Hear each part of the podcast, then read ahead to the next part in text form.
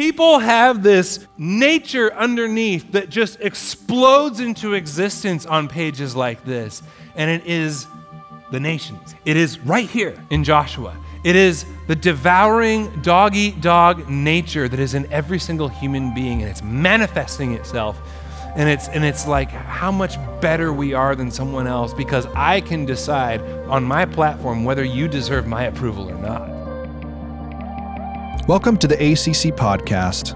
We're honored that you took some time out of your day to listen to one of our weekly messages. We hope that these messages bring you closer to Jesus, strengthen your faith, and deepen your understanding about the Bible. If you're thinking of attending ACC, we're currently holding one service at 10 a.m. on Sunday mornings. You can visit our website for more information. That's anacorteschristian.church. That's A N A C O R T E S Christian.church. You can also visit our website if you have any questions about ACC, like our core beliefs, where we are located, or if you'd like to get in contact with us. We would love to hear from you. So, whether you're sitting, driving, or exercising, thanks for tuning in. Let's dive into the Bible together. Hey, who likes ultimatums? What's an ultimatum? Um, kids, when your parents, when you say to your parents, I don't like what you're trying to feed me for dinner, and your parents say, Look, you're eating that or nothing. That's an ultimatum. All right, an ultimatum is a choice, but it's a choice that you got to make. You've got to make a choice. And this week, when I looked at Joshua, uh, where we're at in the book of Joshua, it looks like an ultimatum, and it there's there's sort of an ominous feel that really had me at first going like, man, why did we choose this book? Like, you know, like this. A, and this has been the journey. A lot of times, as I set out for the next week to get into these passages in this book, it often starts out looking like, what what is really here for us? What you know, almost discouraging. But when you get into it, when you get under the surface, you find um, much more than, than what you initially might take from it. And that was certainly the case this week as well. We're nearing the end of the book of Joshua, and there's two chapters at the end, chapter 23 and 24. And the situation is that a significant amount of time has now passed. God has given rest to Israel from war with all their surrounding nations. And it's a time of peace and learning to live as a settled nation. And right there, I think, is where we could actually pause and just relate a little bit because I think that what Joshua is detecting and what he's going to challenge them with is the challenge of being a settled people. Because it's when you're comfortable, I think it's when we are easily satisfied with the things that give us temporary fulfillment. That's when the real danger happens in our faith. That's when idolatry takes place. That's when unbelief creeps in because our commitment and our passion starts to ebb, starts to wane a little bit. So Joshua is now very old, and before he dies, he wants to address the nation of Israel. And so he gives these two speeches. Chapter 23, Joshua addresses the leadership of Israel, and in chapter 24, it's more of a formal covenant or a renewal of the covenant that God that Joshua gives to all the people of Israel. And the reason this is significant is because they're no longer going to have a dominant leader figure like Moses, like Joshua, who is their singular servant of the Lord that sort of carries their, the responsibility of their identity and their worship and their choices uh, representing the nation. They're not going to have that. But they do have the writings of Moses and Joshua. They have the Torah. They have all they need, although from now on, as you'll see in the next book, the book of Judges, they're going to be ruled and led mostly by a series of regional judges. So, the heart of what Joshua is about to say, the heart of it is a choice.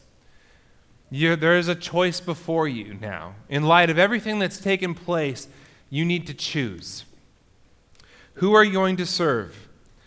The Lord or the gods of the nations. Moses is gone. Joshua will no longer be around to choose for you. You can't bear the weight, uh, he can't bear the weight of representing Israel's choice and identity as a people set apart for the Lord. You have to choose for yourselves. And that is true for all of us today. Your faith cannot ride on the shoulders of some spiritual leader. You know, going to church and listening to the word is not serving Jesus. Okay, it's helpful, it fills us, it helps us to grow, but you've got to choose for yourself. You've got to choose whether you will serve the Lord and what that looks like every day of your life. It can't rest on some figure that speaks to you or looks up to you that you might look up to. Kids, you know, as you grow older, if you grow up in a Christian home, your parents are probably believers and they might talk to you about what it means to believe in Jesus or to live as a Christian. And for a while, you might believe, but ultimately, eventually, you've got to make a choice for yourself. You've got to make your own belief your own. You can't forever live off of your, your parents' faith. You've got to choose at some point as well. And that's what's kind of happening here. Are the people going to choose? And there's two possible futures. The consequences of this choice will be drastic life and blessing on the one hand, or perishing and destruction on the other. And at face value, that sounds like an ultimatum. That sounds like a choice that I would just rather ignore. Can't I just kind of float through life? Why do I have to choose? The reason you have to choose is because God loves you. And He will not force nor coerce you into obedience because that would not be love. That would be slavery. Um, you know, my son was asking me recently, I'm like, why does God allow sin? Why does God allow evil? It's because God loves you. He is not a slaver, a slave driver. God had just rescued Israel from the hand of the Pharaoh who did just that forced the people into obedient service of his kingdom. Right? But God is not Pharaoh, nor is he like any other earthly king. He will not rule like Pharaoh, nor does he desire his people to go back to the pharaohs of this world, nor does he want them to become like the pharaohs of this world and subdue and enslave others. So, because God loves you, you have a choice love God in return, or fall in and conform to the patterns of this world that result in death. So, Joshua 23, verse 3. Joshua starts with this. He says, You yourselves have seen everything the Lord your God has done to all these nations for your sake. It was the Lord your God who fought for you. And he's going to repeat something like that three more times. In other words, the basis, the starting point is not what should you do for God, it's what God has done for you. The basis for choosing God is what he has done. The only reason, Joshua is saying, the only reason you are here today, the only reason you are existing in Israel right now is because God chose you. Right? You didn't choose God, God chose you. God fought for you. And later in chapter 24, Joshua is going to recount the history of the people, starting from Abraham, then to Egypt and their enslavement, and then through the conquest to the present moment.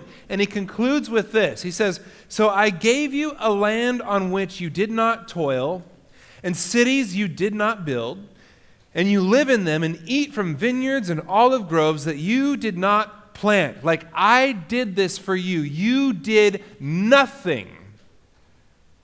I did it all. From slavery and genocide to freedom and rest from all the enemies around, only because of God.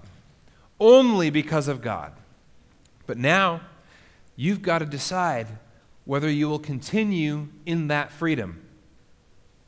In contrast to what, in contrast to what many believe, True freedom does not mean do whatever you want. And it would be easy as a settled nation, enjoying the vineyards and the olive groves and the homes and the land to say, God set us free. That means we can do whatever we want. No. The irony of freedom is that it is impossible without submission and obedience. That's ironic, isn't it? If you do not submit yourself to obey the rules and regulations that define the kind of life that doesn't lead to bondage and slavery, you can't have freedom.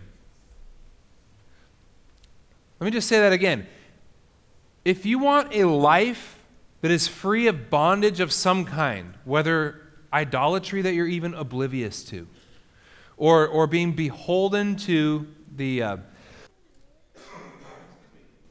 the, the slave drivers of this world, you know, whatever that may look like. If you want to be free, then you have to submit yourself to live the kind of life that doesn't result in bondage. Okay, that means you submit yourself in obedience to something if you want to be free. If you have a fish, a fish is designed to be free in a certain environment. Right? If that, if, if that fish is in water, it is free. It can move, it can eat, it can reproduce, it can do all the things a fish was made to do.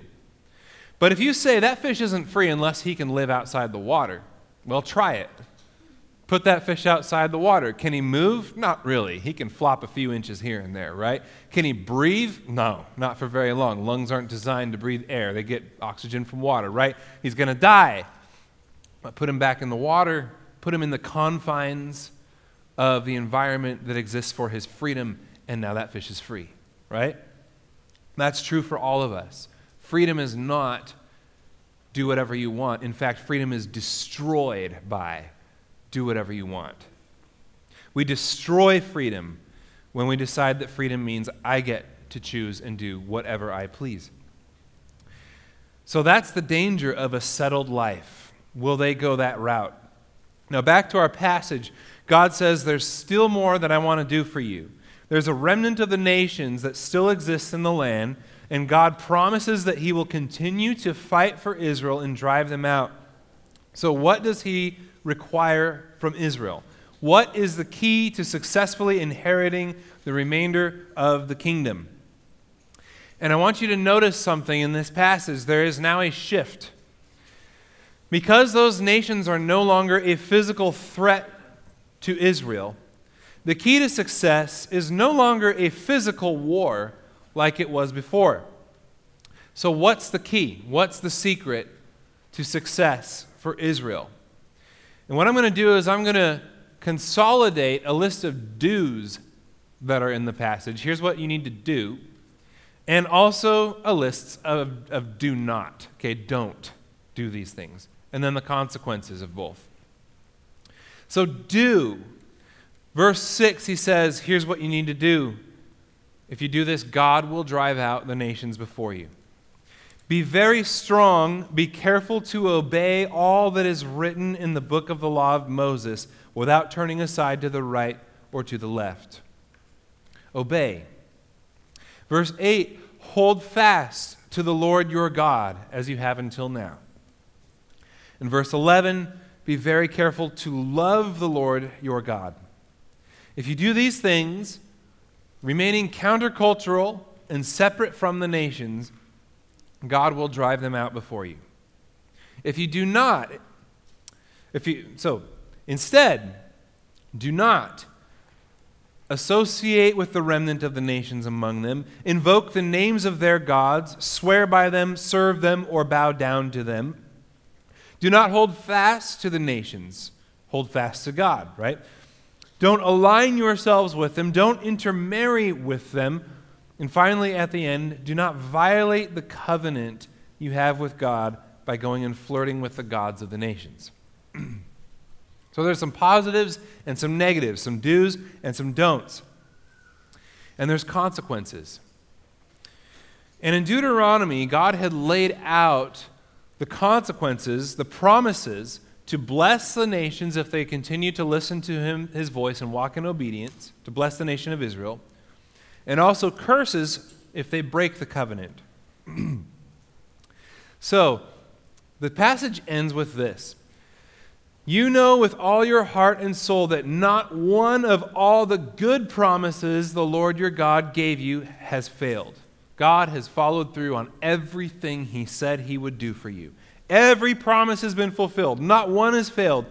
But just as all the good things the Lord your God has promised you have come to you, so he will bring on you all the evil things he has threatened, until the Lord your God has destroyed you from this good land that he has given you.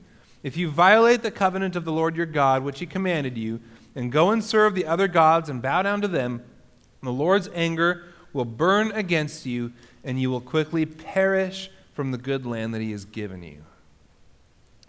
And that sounds ominous, right? It sounds like an ultimatum.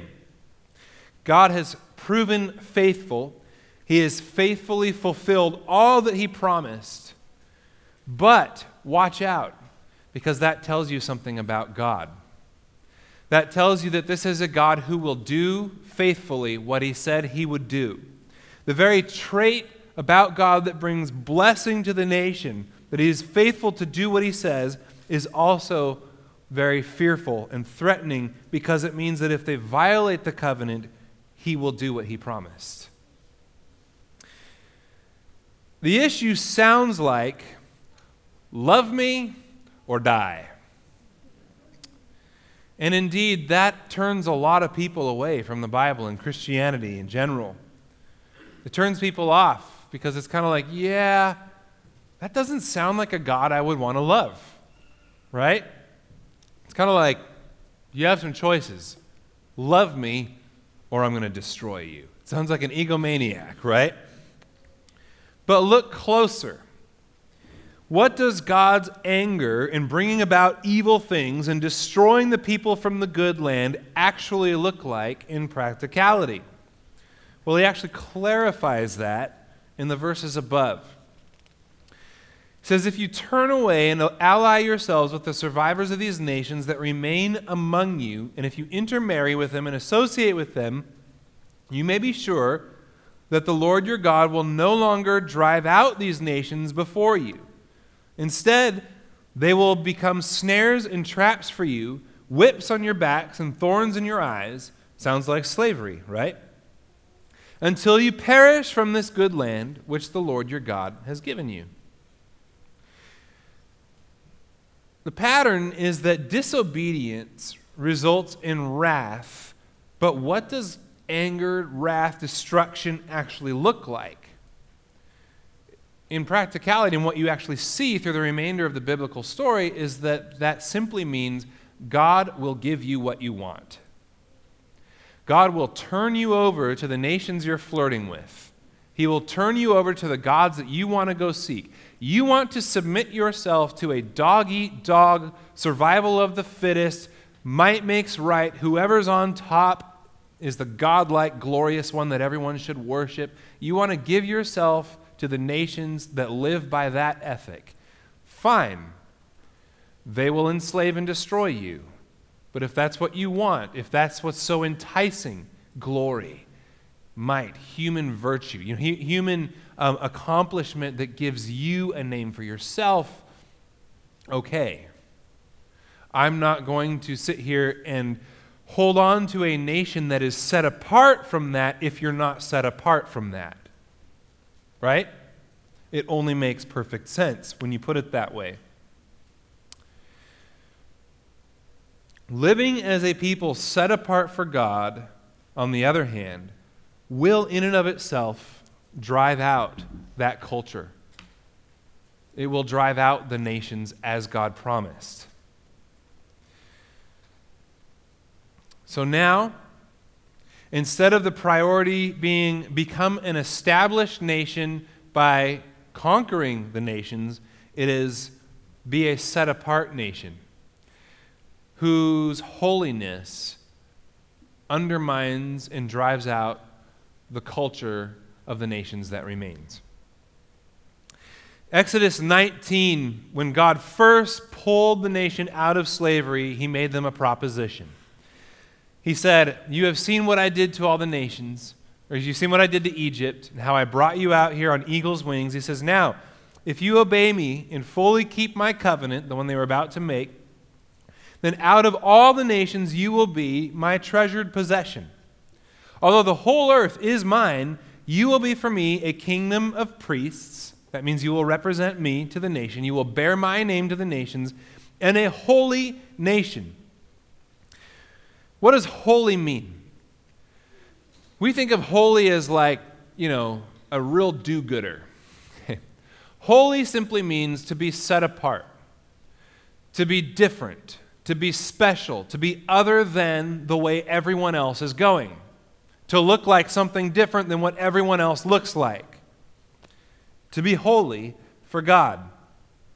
God didn't just choose Israel to take them out of a nation from slavery and make them the most dominant nation in the land for its own sake. No, God chose Israel and recruited them for a specific task that they agreed to. That is to be a nation that is set apart for God, to bear Yahweh's name before the nations, to reveal who God is to a world that is perishing because they don't know their Maker and they have chosen to serve rebel gods instead and to become their own gods. So, if Israel finds themselves a landed people and decides, you know, I like the comforts of this land. I'm perfectly happy to just sit here and consume these olives and these, this wine. Or I don't think we need Yahweh anymore. Look at how these other nations prosper. Look what their gods do for them. We should go over there and check that out. It's compelling. At whatever point the people decide, whether actively or passively, to no longer exist for the purpose they agreed to as Yahweh's covenant people in the world, then there's nothing unreasonable nor cruel about God removing himself from the nation that rejects him. The purpose of their existence is now null and void, the purpose they themselves agreed to. If Israel mingles with the people of the land, they are in danger of becoming like them, thus, they lose their identity as the people of God. They simply do not exist as Israel anymore because they're just like everyone else. From slaves to free. But living free means to be set apart for God.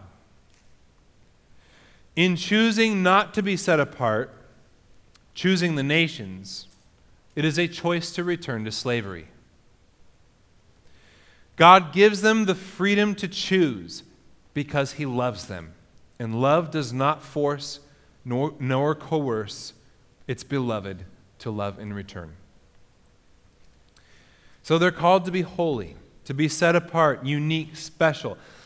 I um, recently saw a guy with a t shirt on. He was walking around, and uh, we were in our small group, and one of our guys pointed this out. And on one side, it says like 666, and on the other side, it just says unholy unholy, you know, boasting about our unholiness, as if that makes you different, right? As if that, you know, I'm, whatever that means, rebellious, you know, choosing my own way, living for myself, unholy, and somehow that makes a person significant. And I sort of chuckled when I thought about the meaning of the word holiness, because basically what that means is I'm going to put on a t shirt that there is absolutely nothing remarkable about me whatsoever.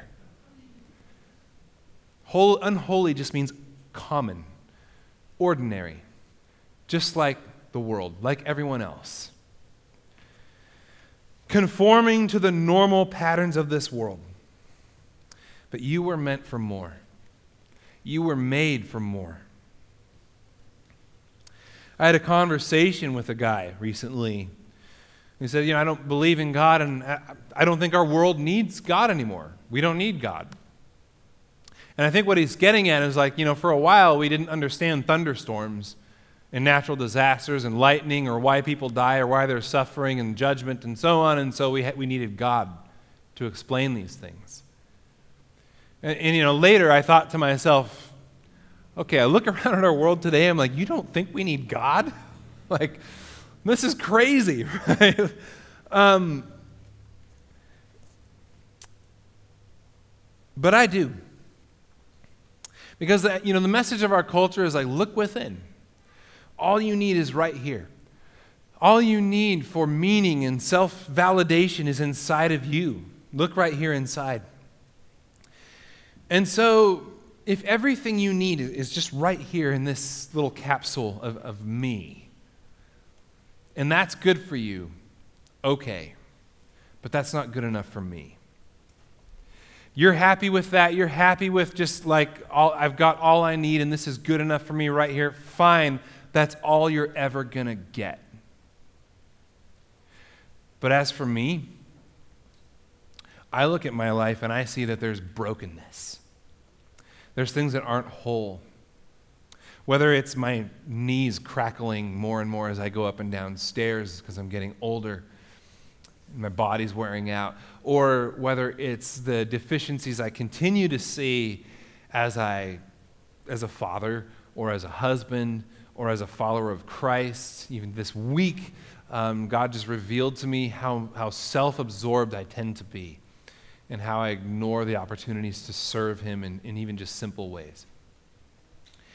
And I see that brokenness and I realize is the fact that that is broken and I recognize that, is that not evidence that there is a thing called wholeness? Is, and this is C.S. This is an argument C.S. Lewis used. But is the fact of that incompleteness, does that not lend itself to the idea that there is such a thing as completeness? That there is an ultimate wholeness, an ultimate fulfillment, an ultimate and real completeness out there? Or I look around and, and I see beauty, hints at beauty in the midst of the ugliness around us. And Lewis talks about, um, you know, this sense of urge that we have when you see a beautiful sunset and there's a part of you that wants to sort of become absorbed into that beauty, to enter into it somehow more than just observing it. And we see these fleeting images of beauty or justice or hope. And is that, is, would we not feel these things if, if they were not wired in us, that we were wired and made for some ultimate beauty, some ultimate justice, some ultimate pleasure and goodness, which means that when we taste those things, it's like we're downstream. We're downstream drinking the waters but there is a fountainhead, there is a spring, there is a source that it all points upwards to. And I'm not okay saying, down here in the muddy waters, that's good enough. We don't need anything else. No, I want the source. I want the source. And if I live my life based on the hope that that source exists and somehow find out that I was wrong someday, I will have lived a more hopeful and better life than simply accepting what is and saying, we're okay, we don't need God. This is all there is. It's not good enough for me. And that in itself, you know, doesn't complete an argument for the existence of God, and that's not the purpose of this message. And we could go there, but that's also where we need faith. But what is the warning violating the covenant. To transgress God's covenant here is not simply to break some rules, it is to go and therefore serve other gods. The covenant is God's relationship defined, it's his marriage with his people. So to say, if you transgress my covenant, I will withdraw from you simply means that to transgress the covenant is essentially to go to other lovers, when you're married to someone is to choose idols. And so in Joshua 24, he says you need to choose. You need to choose whom you're going to serve. And in verse 14 of chapter 24, he says, Now fear the Lord and serve him with all faithfulness. Throw away the gods your ancestors worshipped beyond the Euphrates River and in Egypt, and serve the Lord. But if serving the Lord seems undesirable to you, then choose for yourselves this day whom you will serve, whether the gods of your ancestors that your ancestors served beyond the Euphrates, or the gods of the Amorites, in whose land you are now living. But as for me and my household, we will serve the Lord. And the people respond and they say, How could we ever turn from the Lord who has done all these wonderful things for us? And they say, We too will serve the Lord because he is our God. Joshua says something interesting to the people at that point. He says, You are not able to. You are not able to serve the Lord. He is a holy God, He is a jealous God. He will not forgive your rebellion and your sins. And that's kind of an unfortunate translation. I looked up the meaning of the words there, and it's more like He will not carry, He will not bear up or hold or bear with ongoing rebellion and evil doing in the midst of sin offerings at the same time. In other words, He's not going to carry a nation that keeps rejecting Him. No, we will serve the Lord, they say. So, this is the prospect. I chose you. You're here because of me. Now then, will you choose me? Not as a condition for blessing, but because of the blessing.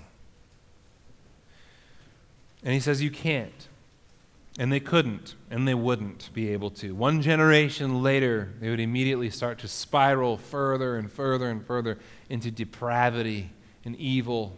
And even then, all the way through the book of Judges, as it just sinks into a hole, God still hangs on by a thread to even one act of obedience that can further his name and his kingdom. The reason we fail, I believe, what it comes down to is that we don't believe that God's approval for us is good enough for us. We don't believe that our appetites can be satiated through God. We trust our emotions and our appetites and what we think we need above God's wisdom and above what He offers. Israel would be lured away and ensnared by the culture of the nations. I was talking this week to my friend that I talk to every week about, you know, what we're preaching through, and I was, I was really like uninspired. And he was talking about how, in his current situation, there's a lot of comforts that have been removed, and how learning to live without those comforts has opened his eyes to how much you can serve the Lord when you don't have those things. And he says, Man, our church, our church and our culture is so stuck. We're so addicted to our comforts and our culture and the things that we think give us an identity, the voices we think we need to give us a sense of approval and value, that we are just stuck. We, we don't serve the way God has called us to serve. We don't make a difference the way we are capable of making a difference. And I said to him, honestly, I said, You know, I believe you, but right now I feel totally unmotivated. What does that even look like right now? And he said, he challenged me because some of you know, like, I've, you know, I've got like a side photography business and a hobby, but sometimes even good things like that can become idols. And he just point blank was like, Well, you spend a lot of time on that. Don't tell me you can't go visit someone who's sick or give more time to your kids or, or even do the simple things that just represent the character of Jesus to someone. And it just hit me. And I got really defensive, and then I hung up, and then God was just like, you know. And I realized, and you know what was interesting that came to mind, that He brought to mind? was an internal struggle that I had earlier where I had like, you know, taken this beautiful picture and spent all this time editing it. And when you make something, whether it's like art or furniture or, you know, anything like that, what's the point? Well, the point is to present it to someone else so they will enjoy it and appreciate it, right?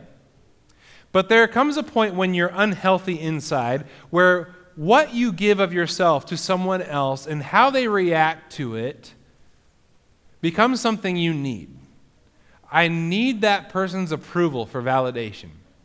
And I had just looked at all these marketing courses on how you get your stuff out there. And it's like, you got to get it before an audience, and social media is the best place to do that. Put that out there on all your community pages.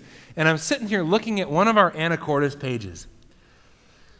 And there's about, you know, 15,000 people on this Anacortes page. And I'm thinking to myself, like, I want to put this out there. But everything I see on this page is just so ugly. Those of you who know what I'm talking about know what I'm talking about. All you have to say is like, I saw an accident on the roundabout. You people don't know how to drive. You know, like, like people have this nature underneath that just explodes into existence on pages like this. And it is the nations. It is right here in Joshua. It is the devouring, dog eat dog nature that is in every single human being, and it's manifesting itself. And it's, and it's like how much better we are than someone else because I can decide on my platform whether you deserve my approval or not. And I realized that my internal wrestling match was that I really wanted the approval of the nations and that my work, which was some representation of myself, depended on their approval. This is what causes Israel to go after other gods. We want to look cool for those guys. This is what the church is mired in. We hope the nations like us when they see how we worship. We need their approval, or we're not cool enough in their eyes. How many ways do we do that? Individually, corporately? What is God saying? I didn't post it to that page. I posted to another page that moderates the comments more. so you can only say nice things about me.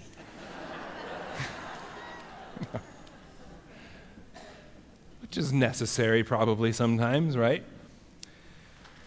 Oh, it's not healthy. But I realize how close good things can be ultimate things and become idols. And I deliberately set that thing aside for a time. I'm not ready to give it up, you know, completely, but I'm going to watch myself. I'm going to look at where those opportunities to serve are that I'm, you know, maybe I don't have time for that today, right? No. I need to get out of myself. And so do you. So do we all. When Jesus fed 5,000 people with five loaves and two fishes, they all followed him to the other side of the lake. And they said to him when they found him, Rabbi, how did you get here? And he answered, Very truly I tell you, you are looking for me not because you saw the signs I performed, but because you ate the loaves and you had your fill. In other words, you're not really looking for me. You're looking for someone who can satisfy your appetites. That hunger, that thirst, what we can give you, that need for approval, whatever that is. We serve our appetites of various kinds and make idols in gods out of that which can give us what we want, but we are too short sighted and easily pleased. Do not work for food that spoils, but for food that endures to eternal life, he says, which the Son of Man will give you. For on him God the Father has placed his seal of approval. In other words, you can receive God's seal of approval too through him. They asked him, What was, must we do?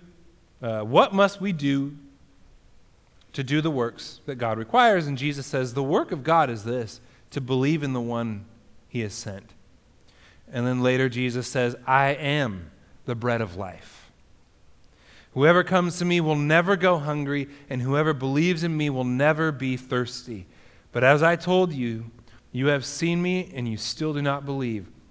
All those the Father gives me will come to me, and whoever comes to me, I will never drive away. Right? What was the promise? If you come to me, I will drive out the nations. That culture, I will destroy it. if you come to me. I will never drive you away. It is true. Love God or die. That is, choose God or choose the snare. This world only offers those two options. There's no third option. But I could never choose God, and I could never love God if God had not chosen me first. And that's the basis that Joshua gives for all of it. And he says, Therefore, now choose. Ephesians 1. I didn't check my notes. Last page of my notes, there's like a printer error, and it's all missing. so maybe it's on the screen. Ephesians 1, is it there? No. All right. I'll summarize it. So I kind of have it here. Praise be to the God and Father of our Lord Jesus Christ, who has blessed us in Christ with every spiritual blessing.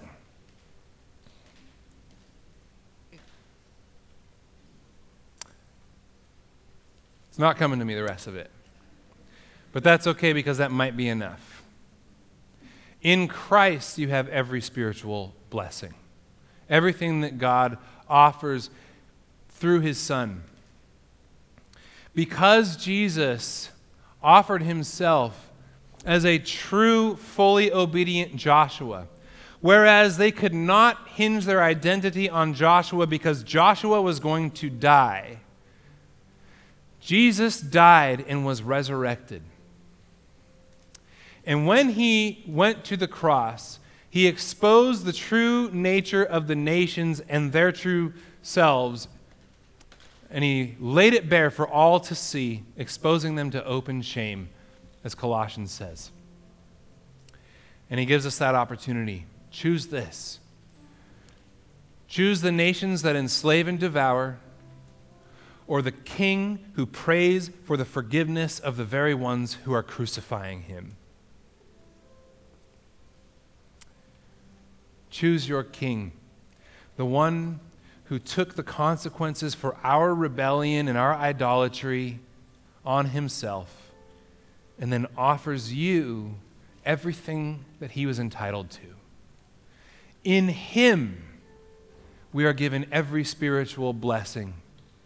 Because to be in Christ means to receive that forgiveness to enter into his covenant as his people, to give our allegiance to Jesus. And when we do that, God gives us his status. God says, You now are in the blessings that I have promised, and every blessing I promise comes true. Therefore, choose Jesus. I had a song from John Newton, who also wrote Amazing Grace. And the words were something like, because it's not here, as the stars fade because of the dawn, so too the pleasures of this world when Jesus is revealed.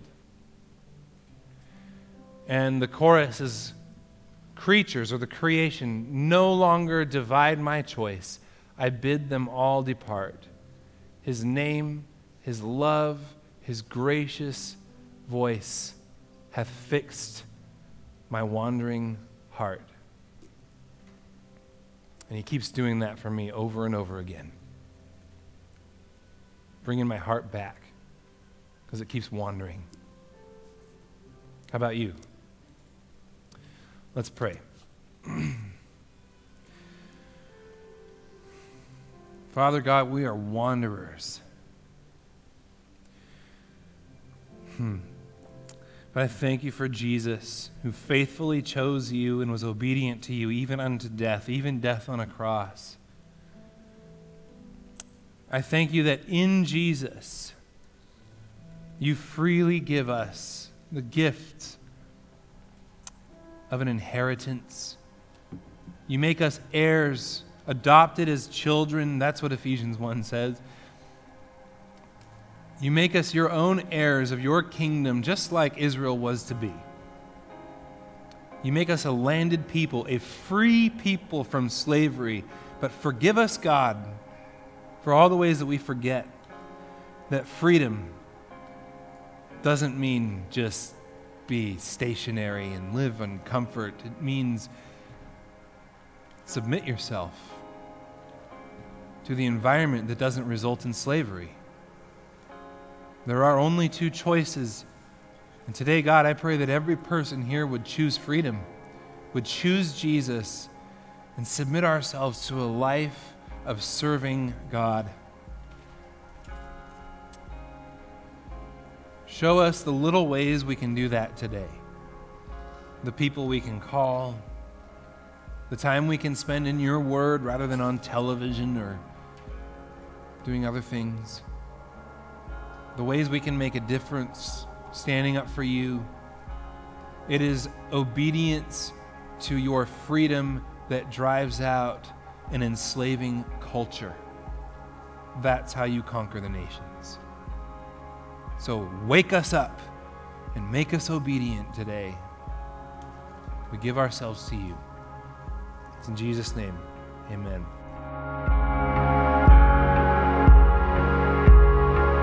We want to thank you again for joining us today and let you know that we love you and Jesus loves you. And you always have a place here at ACC. If you made a decision for Christ today, or you just want to talk with someone, please don't hesitate to reach out. We have a really easy contact form you can fill out on our website, or you can call us at 360 293 3729. We would love to talk with you. Go in peace and have a wonderful week. We'll talk to you soon.